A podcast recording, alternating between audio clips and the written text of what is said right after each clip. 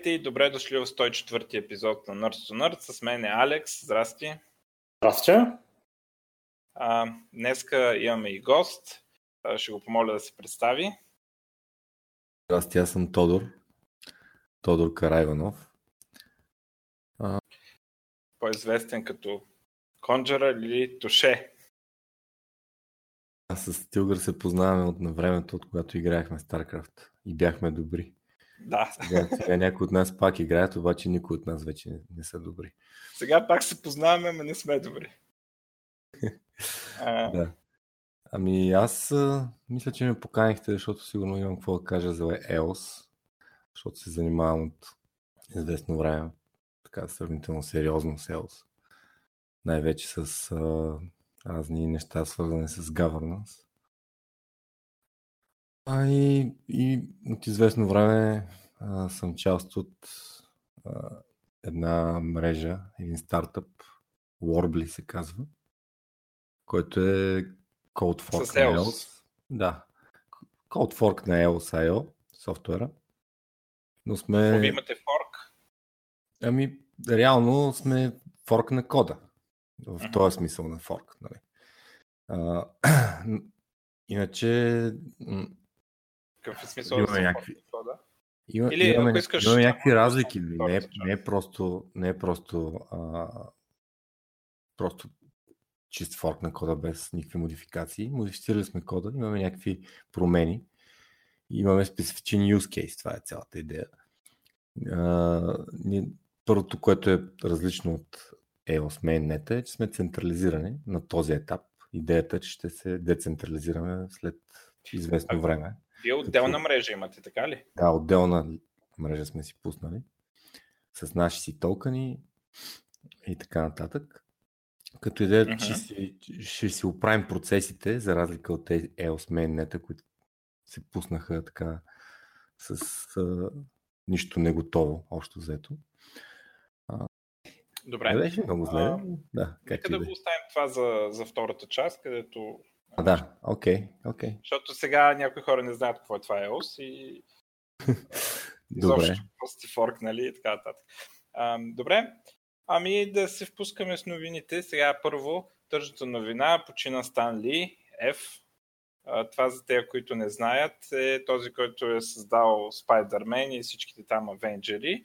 Един дядо с а, такава опашка и очила, да се появява във всеки филм на Марвел на 95 години, така прилична възраст. Дай Боже всеки му. А, добре. А, най-голямото нещо за мен е, през, от времето миналия епизод, т.е. към един месец, беше Близкон. А, първо естествено на StarCraft 2 финалите, където за първи път от 18 години насам, някъде от 2000-та година, може да кажем, че имаме не кореец, който е световен шампион по StarCraft. Така, директно може да се заяви, че не е просто шампион на този турнир, а е наистина световния шампион за годината, което според мен последно се случва 2000-та година, когато Слеер печели КБК. А, и така, доста голямо събитие. Това е финландец Серал, цяла година доминира, наби всички корейци лично. А, в момента даже върви един турнир, който той продължава да е примерно 50 матча не е загубил лан на лан турнири от, не е губил игра от март. Не игра, ами матч. Игри губи, но си печели матчовете. Така, доста впечатляващо. А, на Heroes of the Storm а, а, искам да спомена също а, турнира, защото а, Eternal, който е българин, играеш за отбора на Team Liquid, станаха четвърти или трети или и двете сега не, не мога да се сетя, но на полуфинал загубиха де. А, така, чрез доста прилично представяне, загубиха от победителите а, и а, всъщност май изкараха най-добър резултат срещу победителите. По-добър, отколкото другите, които 3 на 2 загубиха от победителите, а на финала победителите биха 3-0, в крайна сметка другите. GNG са победителите, които са корейски отбор. Така, браво на момчетата. А, и сега големия цирк на Близкона. Diablo за GSM, който предизвика огромни скандали и много големи наливки в интернет. Ам... И то тук Blizzard много се издънеха стои нещо. Поне според мен. Епична издънка, значи върви целият Близкон, обявяват, обявяват други игри и по принцип накрая остава най-голямото обяве, обявяване. И какво обявяват? Дявол с GSM и Дявол феновете ступор. Такива никой не пляска, нищо. А, на всичкото отгоре е партньор с някаква китайска компания, която прави такива игри. А, и а, някои ги обявиха, че е рискин. Явно имат предвид, че схемата за управление, контролите и, и там изгледа на играта, може би енджина, са взети от някаква друга игра на тези хора.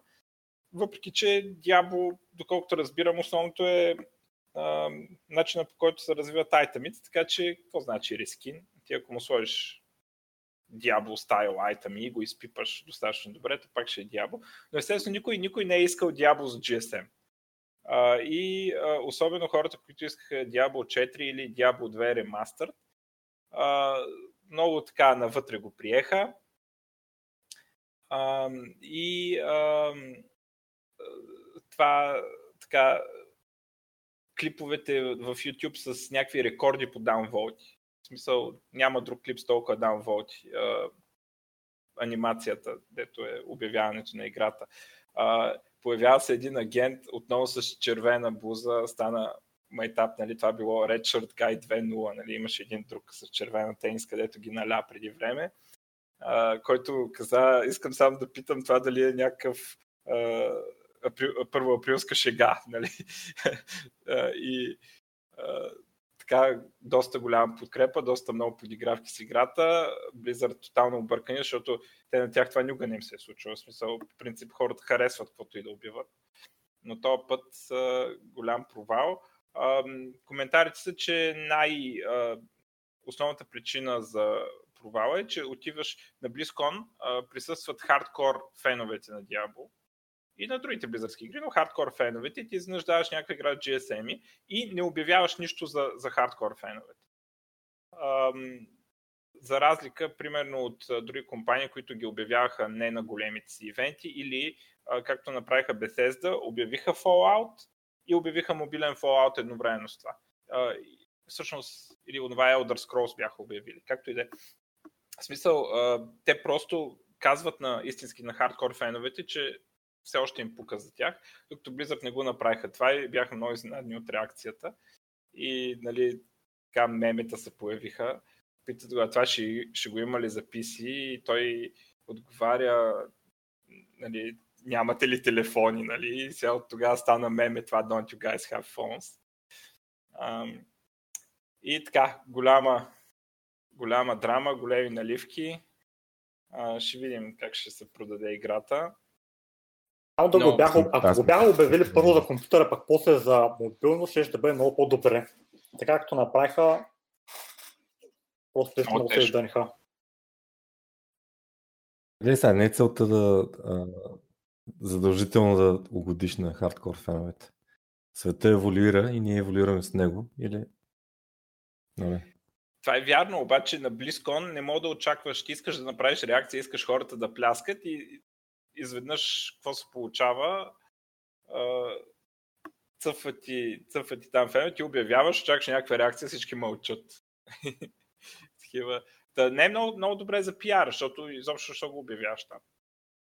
А, ще видим как ще се такова. Има потенциал да те неща, пиара не е без значение и се е случило игри да се провалят, да са финансов провал само заради това, че интернета просто ги мрази предварително.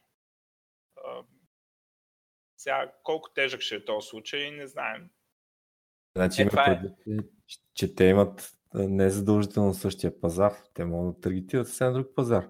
Тинейджерите в момента, единственото, което правят, е играят на телефони. Много малко играят на PC. Не, това на всички е ясно. Въпросът е ако... Е, че... Що го обявяват на BlizzCon, първо, където хората наистина не ги интересуват а, игрите за телефон. И второ, има ли смисъл наистина да, да ползват Diablo франчайза, след като всичките съществуващи играчи а, са на, на PC и евентуално на конзола и а, вместо съществуващите играчи да рекламират новата игра, те ще, ще са заети да я хейтят и да се подиграват на всеки, дето я играе. Аз съм сигурен, че ще, ще играят и на телефоните, като излезе, въпреки че я хейтят. Мисля, че ще е гадна. Възможно е. Аз мисля, че ще е плеявал, колкото на телефон. Аз а, съм сигурен, че Blizzard ще направят добра игра, въпреки че реално я правят тези китайци, но Blizzard ще направят quality контрола, който трябва, но все пак ще е Diablo за GSM. А, така. А, други неща. А, мен, по, една по-голяма новина за близко, поне за мен това е най-голямата новина, е, че има Warcraft 3 Reforged. Което е ремастър, само да кажем. Да. Просто старата Warcraft 3 от едно време, който я помня, правите нова версия с много подобрена графика. Нови модели, нови текстури, така нататък. Да, разликата между другото е значителна. В смисъл много по- по-голяма, отколкото подобрението е много по-голямо, отколкото между StarCraft и StarCraft Remastered. Явно съществуващия енджин не може да го понесе новите модели, много сериозна детайлност на текстурите и така нататък. Изглежда много добре, иначе си е Warcraft 3. И не знам това дали ще доведе до а, някакво забележително съживяване на състезателната сцена. А, играта струва пари 20 ли беше или 30? А, съответно долара, евро. В зависимост от само момент да, да погледна. Ам... Така. Я да видя, тук трябва да имам преордер някакъв. Аз вече преордърнах, ама не помня колко струваш. Абе, или беше 20 или 30, което е така а, прилично, прилична цена за, за ремастърт. Така че 30 евра. Даже доста ефтино ми се струва. М? Даже ефтино ми се струва, викам. А, не съм съгласен аз изобщо. Това е стара игра. За ремастър, да. За ремастър 30 долара. И това е при парчейс, аз не знам дали няма струва по-скъпо реално. Като... Само Blizzard могат да си го позволят да го направят, да сложат така цена на ремастър игра. Но естествено, Warcraft 3 е обичана игра. Хората ще пазаруват и, и са се постарали, наистина добре са го ремастър, нали, за разлика от някои други така, видях слухове, че китайците, където Warcraft 3 винаги е бил най-голям в Китай и до сега се играе така доста значително. А, китайците съгласяли за турнир с а, 700 000 долара награден фонд така да, да заформят, когато излезе това чудо. Ще видим какво ще стане. Добре, другите неща. Нов Overwatch герой, а, и а, някакъв нов контент за World of Warcraft, което на мен нищо не ми говори. А, пуснаха и командира зерато за StarCraft 2. А, мисля, че това е. друго нещо за BlizzCon някой? И за BlizzCon единственото, което малко не ми хареса е това, че много малко неща обявиха за StarCraft, почти нищо. Казаха, ами, да казаха, ми той има нов герой, другите неща, може да си ги прочете онлайн и направо смени темата. Еми, какво така... да направиш? Явно е в uh, такъв период StarCraft, че няма... Той има нови неща, ще има, ще има нов Warchest, ще има, ще има нови неща, ще има нови скинове. Еми, а значи да, няма да направят нова кампания, обаче поне това, което ще го правят, можеха да го кажат, вместо да... Ама не, явно е много low effort там, ама играта е в maintenance mode явно, от гледна точка на Blizzard, но въпросът е, че инвестират а, добре в а, електронните спортове, в смисъл в състезателния StarCraft, така го поддържат доста, доста на прилично ниво. Между другото, гледах статистика, а, най-много часове гледане нали, на Twitch и такива неща на, на StarCraft 2 а, през текущата година, която още не е завършила, между другото, даже това е преди то последния турнир Home Story Cup, който в момента върви, а, има повече гледания от всяка една година до, до 2015. Последно 2015 е имало толкова много гледания и може би до края на годината ще, ще мине 2015, което е така прилично. Сега смисъл няма да е Dota, няма да е Fortnite, обаче се държи играта доста прилично и, поддържат с приличен интерес, което е за мен е по-важното от това дали ще пуснат още една кампания и нали, още герои и такива неща.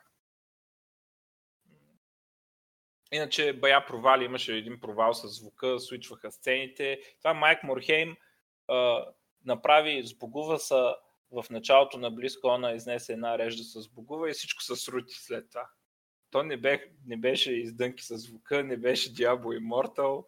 Въобще човека напусна и всичко се срути за 20 минути. Така.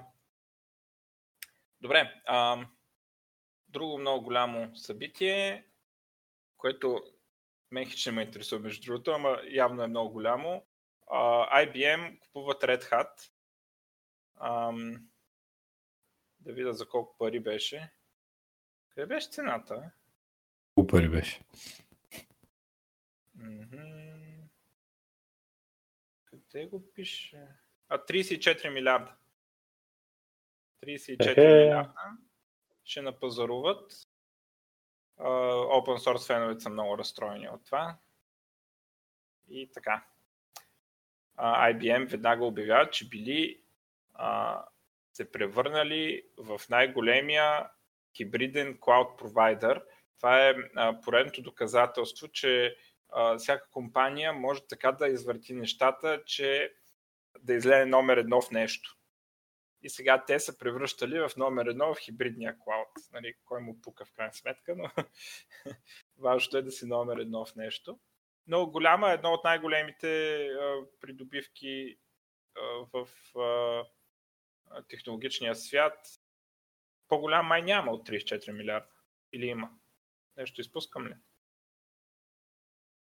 Както и да е. Сеча, не мисля. А, но естествено голяма, голяма покупка е. А, но не знам какво повече да кажем за нея. Сега сигурно хората ще наливат там и така нататък.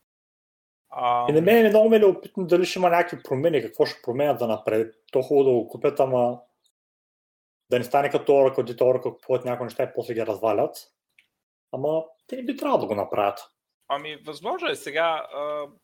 IBM няма чак славата на Oracle, обаче не са най-обичаната компания.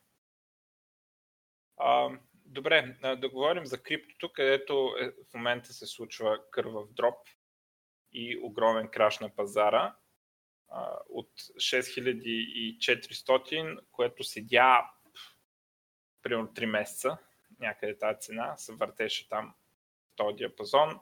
А, сега крашна 4000. А, причините, де да ги знам какви са, най-логичното обяснение, което видях е една регулация на те американските по регулациите СЕК, от която излиза, че те и котата ще трябва да плащат някакви пари там, къде глоби, къде да връщат пари и те затова ликвидирали крипторесурси, примерно Ether там или какво държат, за долари, за да могат да изплатят тези неща.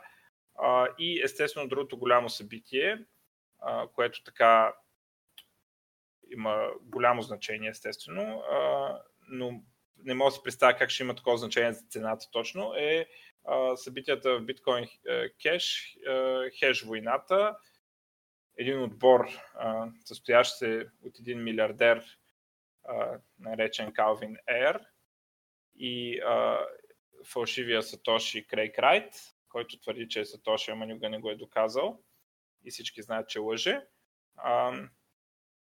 Там се скараха с другите девелопери и а, решиха да си правят отделен клиент, да правят форк и интересното тук, форкове са случвали много, а, но интересното тук е, че те заплашиха, че ще използват там фермите си а, да унищожат другия чейн, който е известен като а, ABC по името на клиента, а пък тяхния е известен като SV, което значи Satoshi Vision.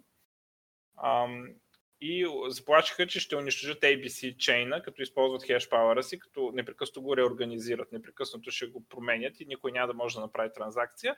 И така, докато а, докато всички не се откажат и отидат да ползват техния чейн, което за мен е много селски номера с това и... Само да те питам ти, като казваш те, кои са те, кой е заплашил, защото аз мисля, че единствено Крейг Крейг Калвин, да. Крейг Калвин заплашва Калвин. другия отбор. Другия отбор само казва, че се защитава. Калвин, сигурен че той е, е заплашвал, реално. Кой? Калвин. Защото мисля, че само Крейг е, е говорил такива глупости. Ами не... Е, не знам сега 100%, но мисля, че да. Мисля, че гледах някакви твитове. А, но както и да е, това, което се случи, а, е, че Bitcoin.com пула, където хората могат да, да се включват машините да, да копаят, а, превключи целия си, там може да копа биткоин или биткоин кеш а, и този пул превключи целия хеш пауър да копае вместо биткоин, да копае биткоин кеш, като а, тая страна ABC и вероятно Роджер Вър или Роджер Вир, май произнася името, а, плащат а, реално ти кажеш, че искаш да копаш биткоин и той ти плаща все едно копаш биткоин, а, но а, използва хеш пауъра за друго и на копачите не им пука, защото им плащат. А, и което означава, че те в момента и двете страни а, харчат много пари, а, за да докажат кой има повече хеш пауър. В единия случай да си защитят мрежата, в другия случай те според мен опитаха атака, защото част от хеш пауъра им липсваше в началото, обаче като видях, че няма стане, си го върнаха да си копат техния чейн. И псовните продължават между двете страни, много са мразим и така нататък. А, значението на това за цената, аз не мога да повярвам, че има такова значение за цената, каквото срутване видяхме от а, примерно 50% за 10 на дни. Не, не мога да си представя, че това е причинено от Bitcoin Cash, който в момента е на четвърто място в по market capitalization в криптовалутите, да помъкне целият криптопазар така надолу, ми изглежда странно. Има ауткоини, за които това има значение, защото ам, това поставя под съмнение ти дали можеш да имаш ауткоин с същия proof of work и да не си главния коин, както е Bitcoin Cash. Нали? Bitcoin Cash използва същия хеш алгоритъм като биткоин, но многото хеш power, преобладащия хеш power, копа биткоин. Което означава, че той може, може малко за малко да бъде отделен от биткоин хеш power и да, примерно, да щупи биткоин кеш. Или в случая да го защити, как се оказа. Но извън това аз не мога да разбера, защо това би афектирало дори криптовалути на такова ниво но пазара в момента е кървав. Предполагам, че е повече от това с американските регулации. А, да видим къде ще му излезе края. Биткоин в момента е 4000 долара. Така че, брутално. То ще ти някакви... Падна вече. М? До 4000 успя да падне вече. Да. Успя, днеска успя и до 4000. Първо, наистина. Е, днеска падна, утре ще вдигне. Абе, не знам. в смисъл, мога да падне и още. Ако гледах някой беше смятал, ако трябва да стане същия спад, къвто стана 2014, трябва да падне до, някой беше сметнал до 2800. От съответно там 19 000 долара и колко. За да стане също нещо, което стана 2014, трябва да падне до 2800. Е, не, Що е паднал, що е паднал сега, значи добре да се купува. Значи сега е ефтино. Да, въпросът е на 4000 или на 2800 да купуваш. Това е почти два пъти. да, да, в смисъл не е, не е прост отговора. А, но ще видим, да.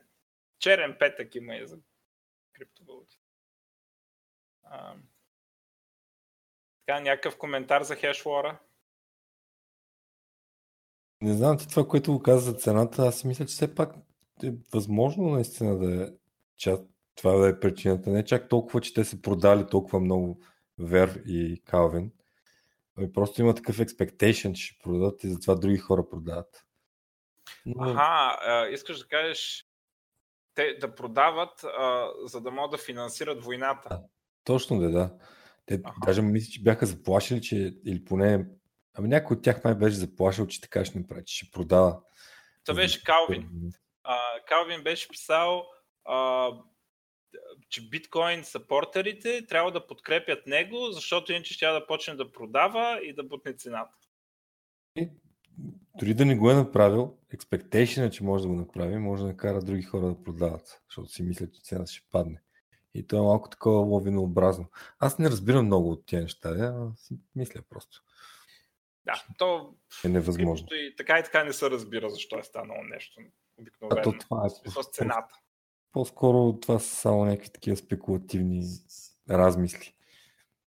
Иначе... Ма то е нормално, по принцип, тема спадва от време на време. То, то толкова, толкова време биткоин само расте, то да продължи да расте, трябва малко да падне, Ето, после пак ще порасне. Почти една година пада. Обаче патърна не се различава много от това, който се случи 2014, когато падна от 1500 на 200 нещо е такова. Сега точни цифри не ги помня, ама някакъв, някакъв подобен спад, е така в продължение на година пада, пада, пада, пада и тогава някъде към 200 долара се обърна биткоина на обратно и тръгна нагоре. Ам... Добре. А, Apple. Нов MacBook Air Retina дисплей този път. А, така. 2560 по 1600 му е разделителната.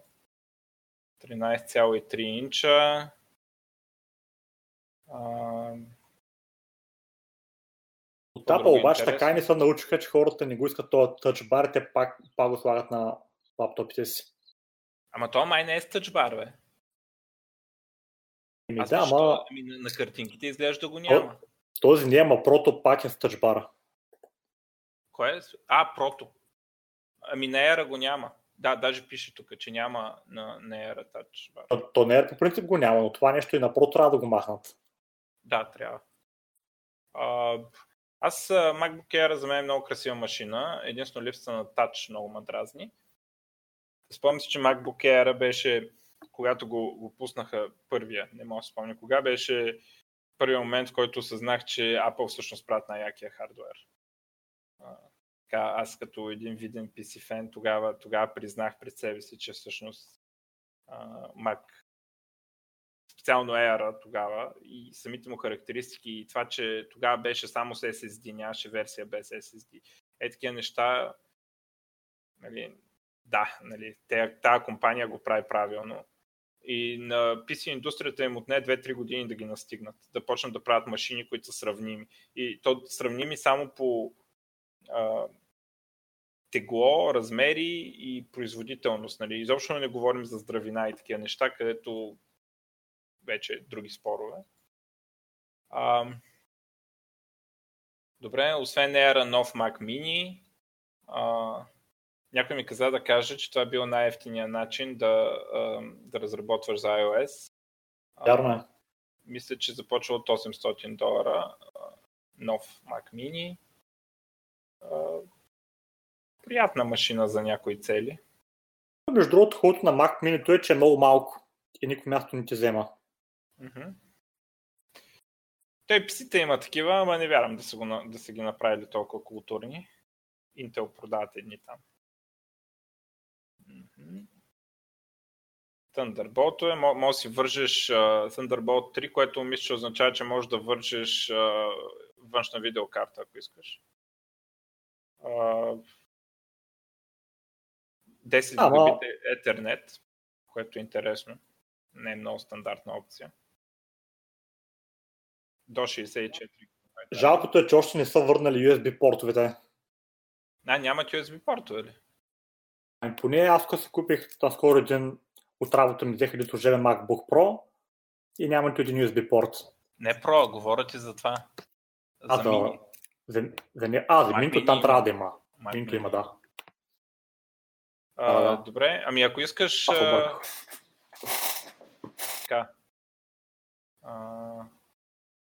Друго какво? Друго имаме а, нов а, iPad Pro а, с много бруталния чип А, не знам си колко там, дето, кой, кой номер дойде, 12 или 13 или не знам какво стана, а, който вече бие моя а, лаптоп, който има най-добрия интелски U процесор. Те процесори, дете са отзад. вече в iPad имат това нещо в iPad го бие на перформанс бенчмарковете. 11 инча и 13 инча. Тук се състезават с Surface Pro, според мен, с Surface Line. Surface разчита на това, че PC може да пускаш Windows-ките програми всичките, може да си играеш StarCraft и така нататък. Um, обаче не знам къде ще му излезе края, защото в това нещо този процесора на, на iPad е всъщност по-мощен от това в Surface-ите а, и а, не, все повече и повече продуктивити софтуер се обявява за iPad, като там на Adobe продуктите и така нататък, а, което Microsoft, ако не са стегнат, нищо чудно Apple да, да превземат този пазар, който Microsoft изобретиха, между другото, с uh, Surface. А, така. А, добре. Да кажем за Lenovo, дето има кажи за, нова... За... Всъщност гледам, че има една новина за MacBook Pro, а, че ще го а, продават версия на, на MacBook Pro с AMD Vega Graphics. А, това мисля, че бяха онези, дето с интелски процесор, в процес... това нещо, дето е на процесора цялото нещо, става много по-голямо и има и GPU. Той като, реално не е като вградените, а един, едно голямо GPU, дето е в една част с а, процесора, което може да, да докара доста приличен гейминг перформанс като за лаптоп. А, гледам, че, че това са обявили, че ще правят. Така интересен ход, ще видим къде ще му излезе края. Ще видим а, колко ще загрява това чудо. То има значение. И така. Добре, друго? Ами, аз нямам друго, но като става въпрос за MacBook и за лаптопи, има Lenovo Yoga 2018 превю и интересното при това лаптоп, който го обявиха е, че, че няма никаква клавиатура, която да натискаш физически, ами е тъч изцяло и набляга на това, че се работи с писалка. Визуално много красиво изглежда, обаче ми ми струва малко непрактично от към а, ако искаш да пишеш нещо или да, да програмираш, аз лично не ми харесва много. Но пък визуално, ако си художник, много добре изглежда, има и писалка. Mm-hmm. Ами това за, за лаптопите. Може да кажем за, за Android. А, да. За Android SDK правят подобрения, които специално за Kotlin, така че по-лесно да са а, по-лесно се работи специално при Kotlin и някои фичери ги правят Kotlin First един вид, а пък после вече а, се мисля нали, как ще да направят при Java. А, имаш ли идея какъв за пример за такива неща? Ами това е артикъл, обаче не можа да видя конкретни апита.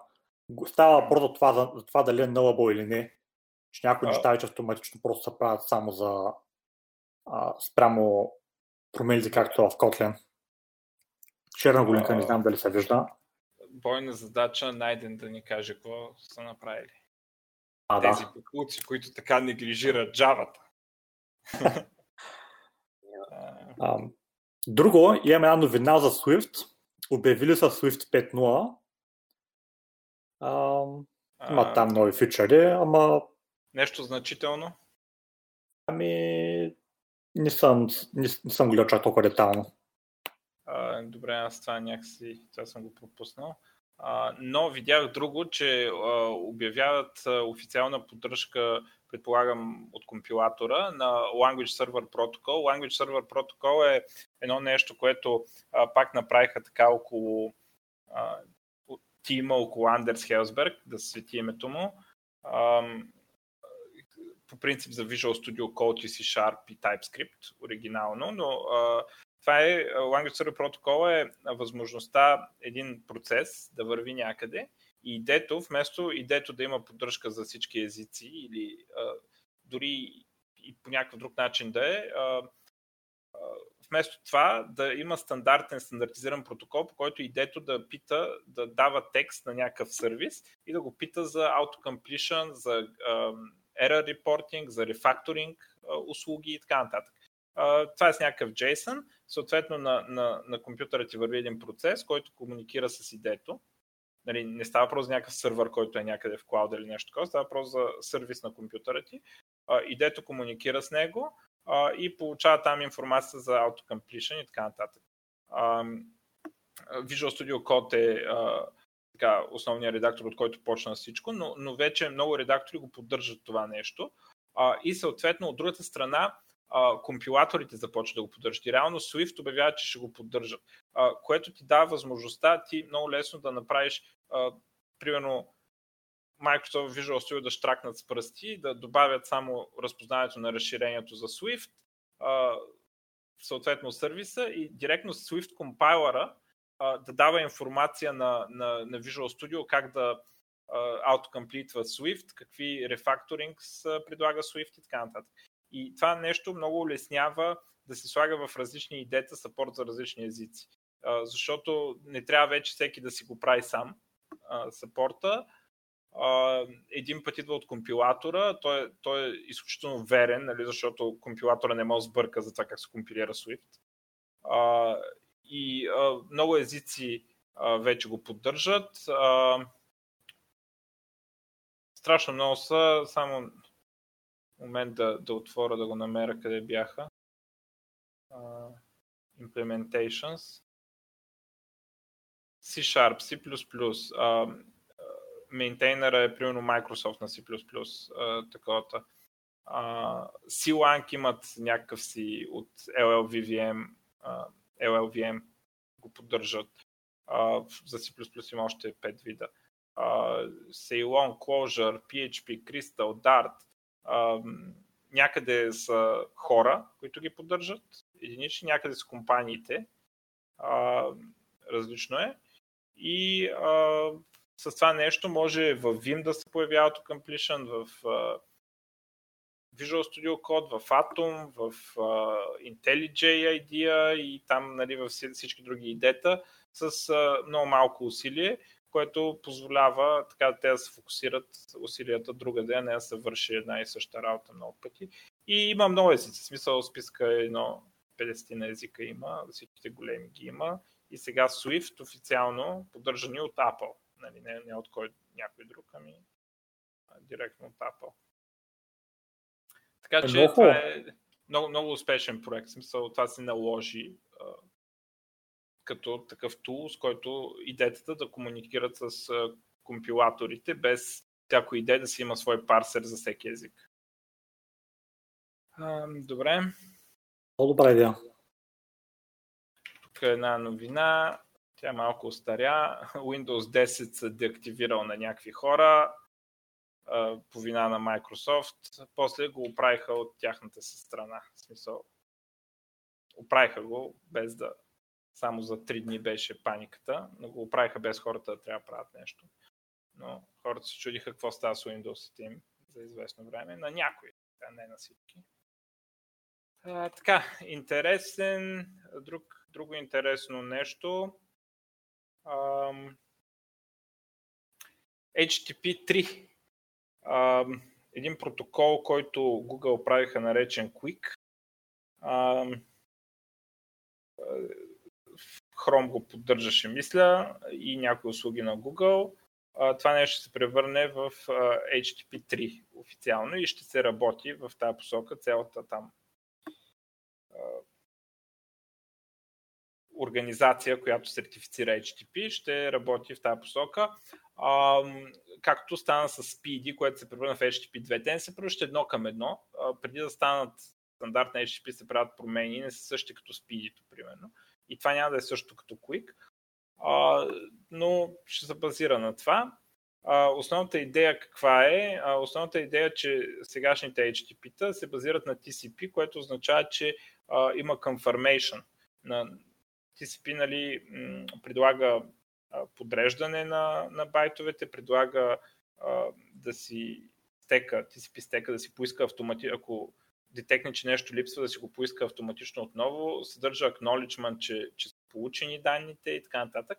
А, сега те, те реално това, което правят е, че ще го сложат върху UDP HTTP, като в същото време а, ще, ще го променят така, че а, това нещо да не пречи, на, в смисъл да, да няма загуби от това.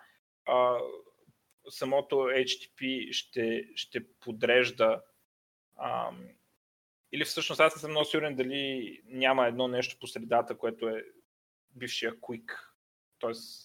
върху UDP и тогава да е HTTP. Няма значение, така или иначе а, се комбинират някакви неща, които преди това, примерно, запуснеш SSL, а, криптирани, ти какво правиш? Ти го пускаш по TCP и после почват някакви други първо минава TCP connection, после а, криптираме с SSL и така нататък. А, сега новия протокол в хендшейка за а, който за мрежата, в това нещо естаблишва, вместо да върви напред-назад с заявки, в същия момент естаблишва и криптирането например, на SSL. И други е неща са елиминирани, т.е. елиминира разни раунд трипс между, между клиента и сървъра и може много по-бързо да започне реално коннекшена. също поради това, че вече не се нуждае от acknowledgement.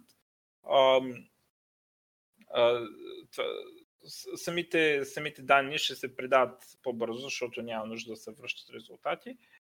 А, също така, а, протокола за да компенсира а, липсата на, на TCP инструментите, вътре ще се включва инструменти за подреждане и така нататък на пакетите, за да може да ги да, да компенсира тези неща, но те един вид ще станат на HTTP ниво вече.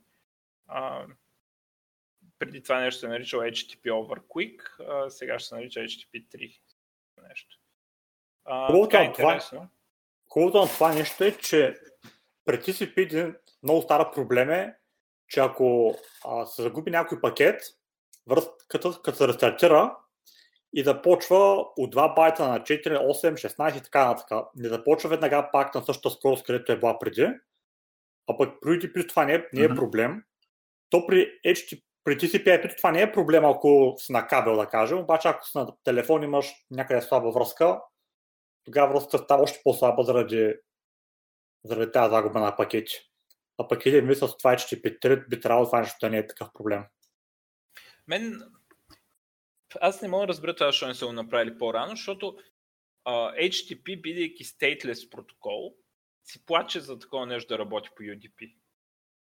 В смисъл, ние така и така, веб страниците ни са изградени по един такъв начин, дето а, отделни заявки се пускат за този ресурс, за другия за ресурс и така нататък. И а, в самите браузъри и в самия начин, по който девелопваме веб, има а, заради това, че е stateless и заради това, че много парчета се взимат по-отделно, е пълно с някакви механизми за ретрайване, за да работи едното без да го има другото и така нататък. И ми е много чудно, че чак сега някой се сеща да го прекара върху UDP това. Ама... понеже по- повечето пъти хората като стандарт използват CPI пин, а пък UDP трябва всеки път да се го прави всичкото сам. И в случая... Еми да, ако... все пак HTTP е това, нали, смисъл толкова много трафик може да се спести да се забърза значително зареждането на страници и такива неща, но явно, да, явно сега е дошъл. Ама трябва всички да се разберат, трябва, нали, не само една компания да го каже да го правим, трябва всички компании да се съгласят да, да го правят, за да стане това нещо. Ами явно Google доминират вече този стандартизиращи организации и девелопмента на тези неща и имат най-популярния браузър, най-популярните веб услуги, даже двете най-популярни, колкото знам, са Google и т.е. първо Google, после Facebook, после YouTube, май. Едно и три. И като ги имплементират там, другите биват принудени а, да се съобразят, може би. Е, той, идеята е добра. В смисъл, аз нищо лошо не виждам в тази идея. А, и вече това е втори протокол, който пробутват като HTTP, нали, след speed Сега и Quick. Стана въпрос за Google. Да кажем, че излезе нов телефон, т.е. или по него обявиха, uh, Google Pixel 3 XL и четох коментари и ревюта, доста прилично изглежда.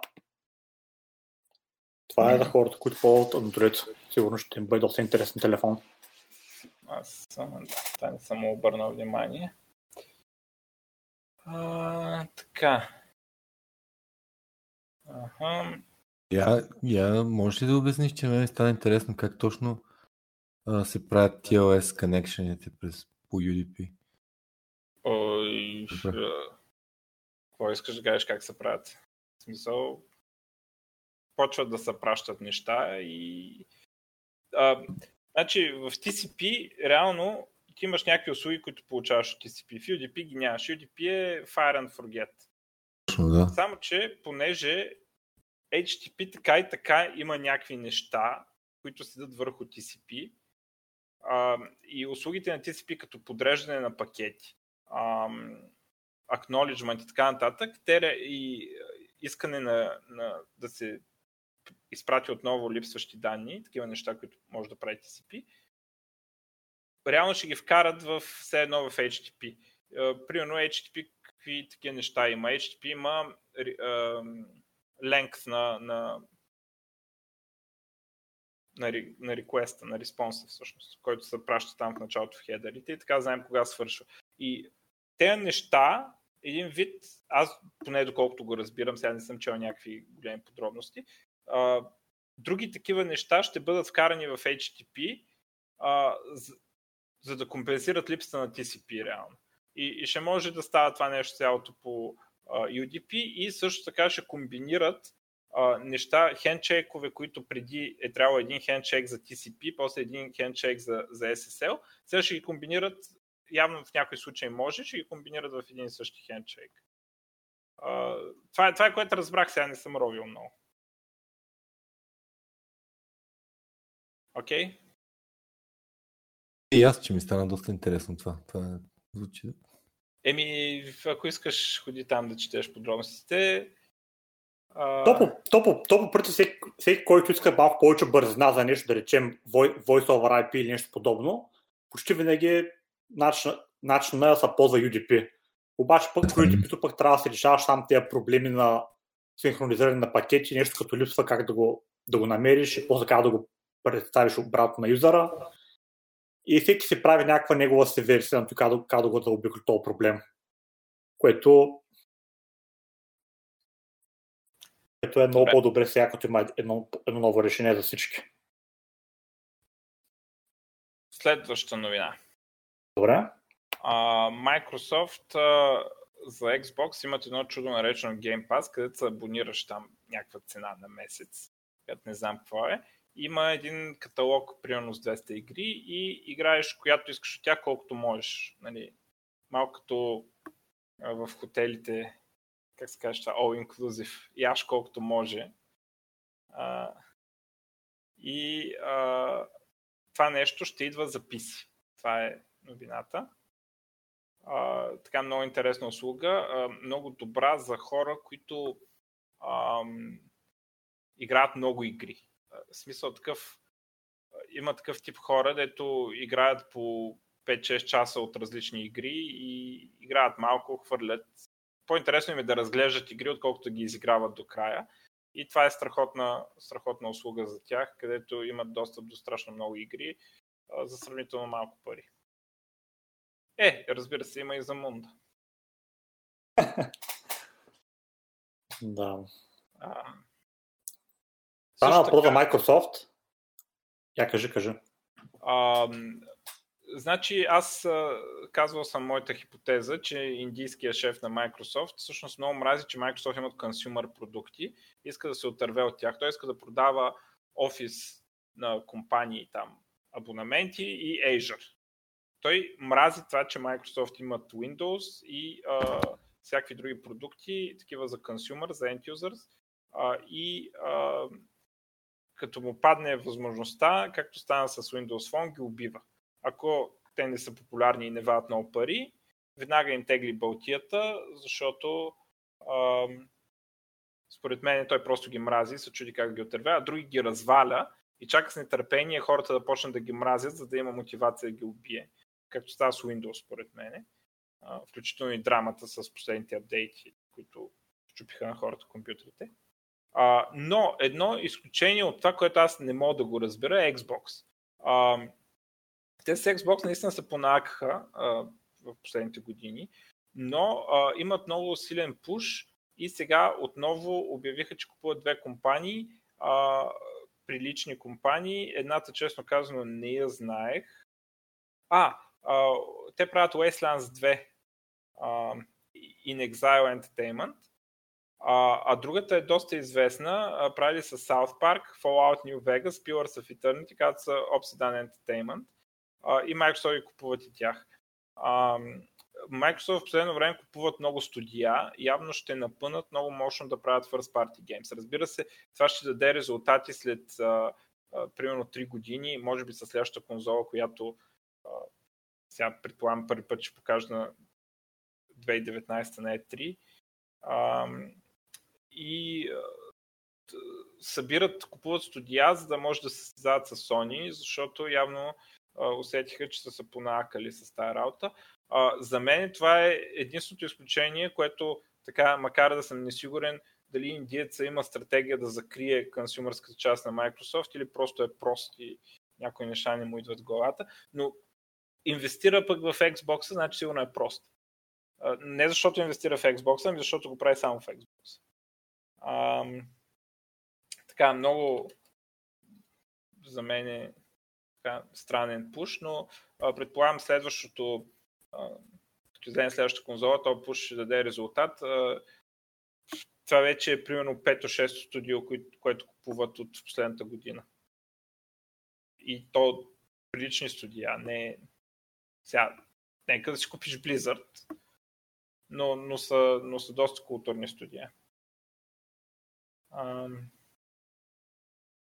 Иначе, още игри за backward compatibility, т.е. игри от Xbox 360, а, са обявили а, State of Decay 2, не знам какво си, някакви там игри, не, не ги следа много.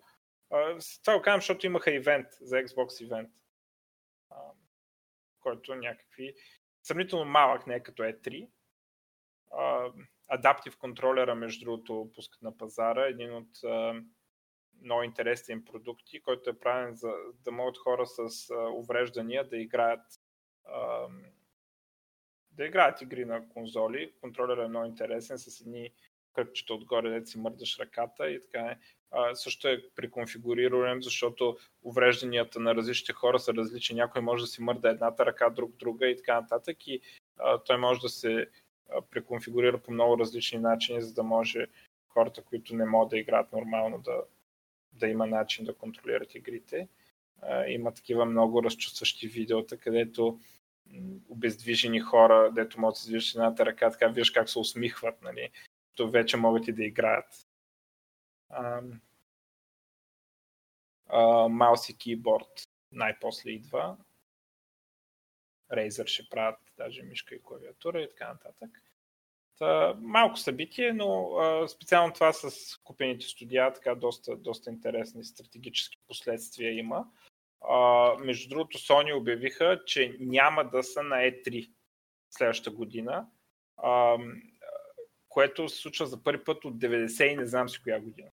А, според мен те се отказват, а, следващата им конзола не е готова още, и, а знаят, че Microsoft ще показват нов хардуер на E3 защото миналата година го обявиха, го обявиха само като лого.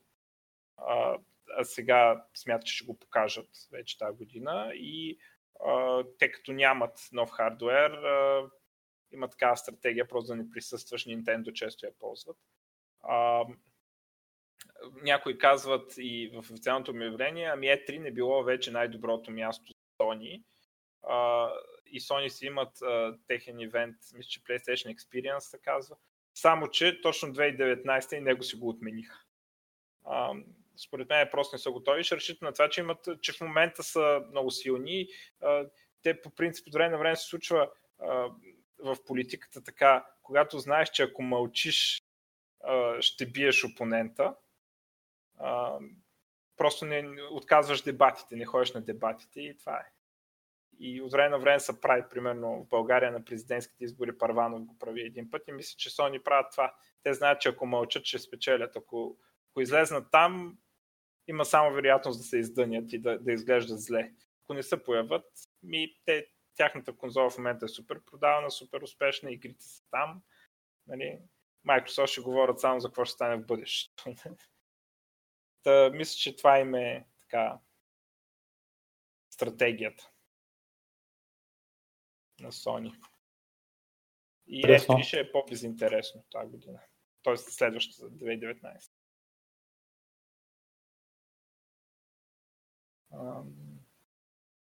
Добре, аз имам тук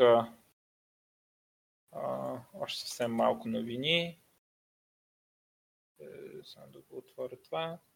За те с интересен телефон с два дисплея. От задната страна има дисплей, за да можеш да си правиш по-хубаво селфита и не знам какви други работи.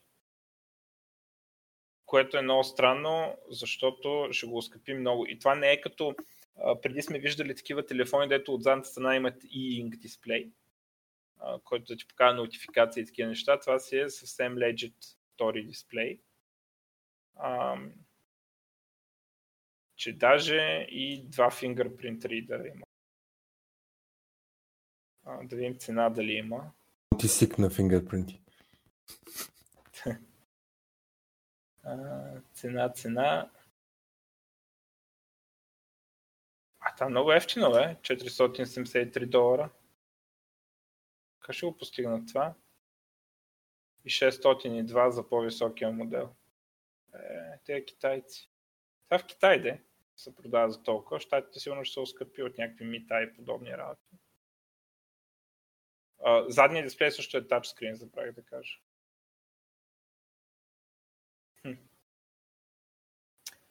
Че има, ами... че има камера и отпред, или? Всичко има от двете страни. Направо.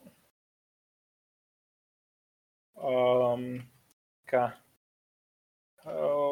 още един експлойт са намерили а, подобни на тези Spectre и Meltdown. Аз вече дори ми омръзна да ги чета как още една хитрина, с която цакат то Predictive Speculative Execution. А, и последното ми така едно нещо, то не е новина точно, ама а, го споменавам, защото а, е така много сходно с моето мнение за VR-а. Палмар Лъки, основателя на Oculus, който го изгониха там, защото дарявал пари за Тръмп, не за Тръмп, ами за такива, дето правили мемета с пепета а, и го изгониха за това от прогресивната компания Facebook. А, но той е основателя на Oculus Rift, е написал статия за VR-а, озаглавена Free isn't cheap enough. А, и той какво казва, че а, много наблюдатели твърдят и ентусиасти твърдят, че проблема на VR е, че бил много скъп. И като свалим, примерно, Oculus Rift на, на 100 долара, изведнъж ще стане такова. Обаче той казва, че а, според него, и което аз съм съгласен, експириенсът не е достатъчно добър на тези продукти. И за нула да ги даваш, хората пак няма ги ползват. В смисъл ще ги ползват една седмица, нали, докато си начешат красата и после няма да има как да ги използват, защото а, има сериозни проблеми, експ, а, не е достатъчно а, добро усещането, а, не, не са достатъчно добри интерфейсите, не, няма killer apps, а, ограничения като а, я си вързан с кабел, я трябва да се закачиш сензори по всички стени и тавани, а, ограничено ти е полезрението и, и те е страх да не се удариш някоя стена или нещо такова, когато се движиш. Е, такива проблеми а, го правят VR в момента да не е достатъчно добър, дори и да беше безплатен, това казва той. И, и аз така, въпреки че аз трябва да призная, че сравнително малко съм, а, съм пипал VR, а, но съм с такова впечатление също. Да, в първи момент ефектът е страхотен и като се замислиш, би ли го играл това. Мен дори като, като го пробвах за първи път VR, повече ми се искаше да си говоря за VR, отколкото да го ползвам. Такъв, такъв беше ефект. Нали, да коментирам кое е яко, а не да седа и да, да махам там. Не знам, мога да съм удъртял. Не, и аз имам подобни впечатления. Аз понеже нали си занимавах малко, не, не много, но Имахме малко VR преди в предишната видео Game Development фирма. Ви там разработвахте ли нещо или само си играехте с това? В нашото студио нищо не сме разработвали за VR. Обаче ползвахме и тествахме. И да, точно. В смисъл, някакви велики идеи ти хрумват, обаче всъщност не ти се прави това, което е да. излязло в момента на пазар. Добре. Ти, сега, това, колко ще яко това го направим, това го направим. Но да. А, ами, това са ми на мен новините. А, нещо друго? Някой? Аз имам само една последна. Да кажем за .NET Core 2.2 Preview 3 излезе и за Entity Framework 2.2 Preview 3 също излезе. Mm-hmm. И това е. Друго нямам. добре, аз сетих се, искам да споделя малко впечатление от DevReach, на който ходих тази година. Искам да ги наплюя в ефир. Това е конференция, която традиционно ходят девелопери, които се интересуват от .NET. А, за поред... та, та година имаха значително по-добър контент. Аз а, няколко години подред се подобрява, но бях силно разочарован, а, защото се наблягаше на JavaScript контента и спикърите за JavaScript бяха по-силни, отколкото за .NET. А, тази година имаха хубав контент. Това, което бяха направили, а, и може би точно за това, че беше хубав контента и предишни години са го правили, обаче този път личеше повече. Залите за .NET бяха по-малки от залите, които бяха дали за JavaScript лекции. И непрекъснато човек не може да си намери място. А, хора седяха прави по стълбите пред сцената и насякъде. Те в, в киното ги провеждат. Те са кинозали реално. И в един случай не можах да влезна в залата. Писал, беше тъпкано с хора в коридорите.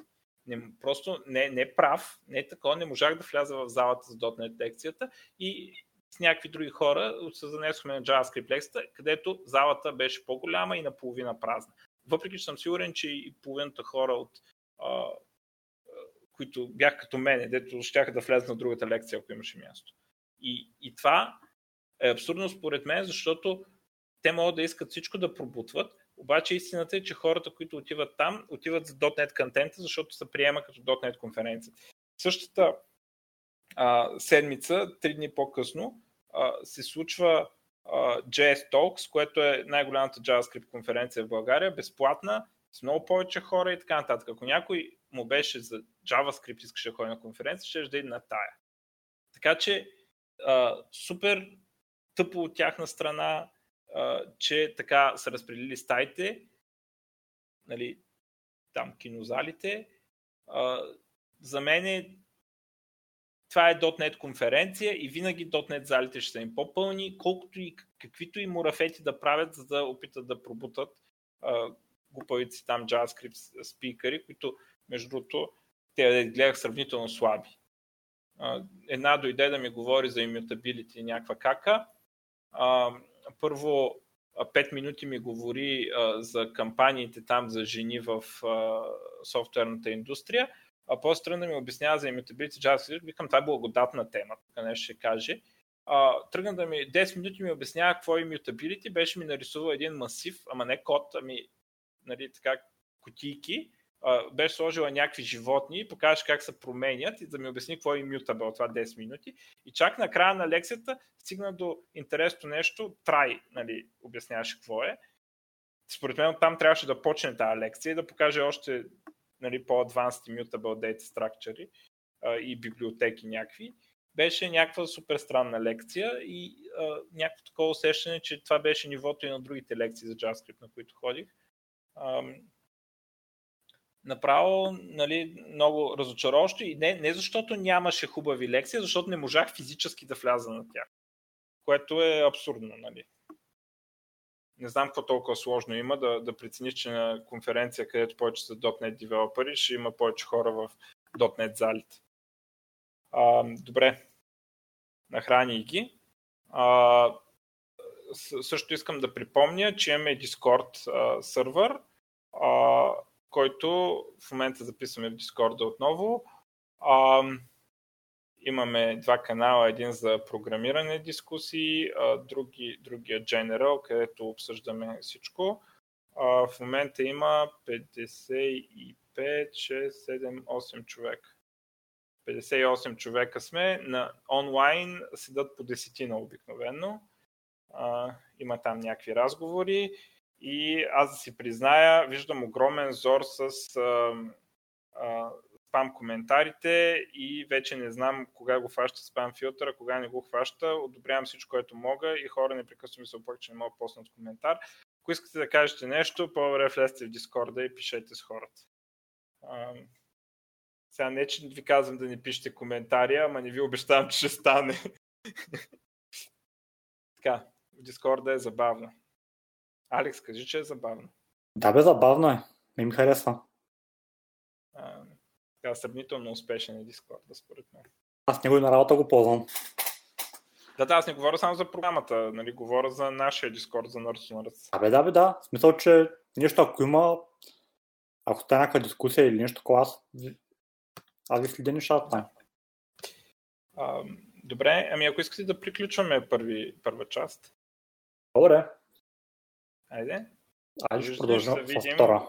Във втори, втора част.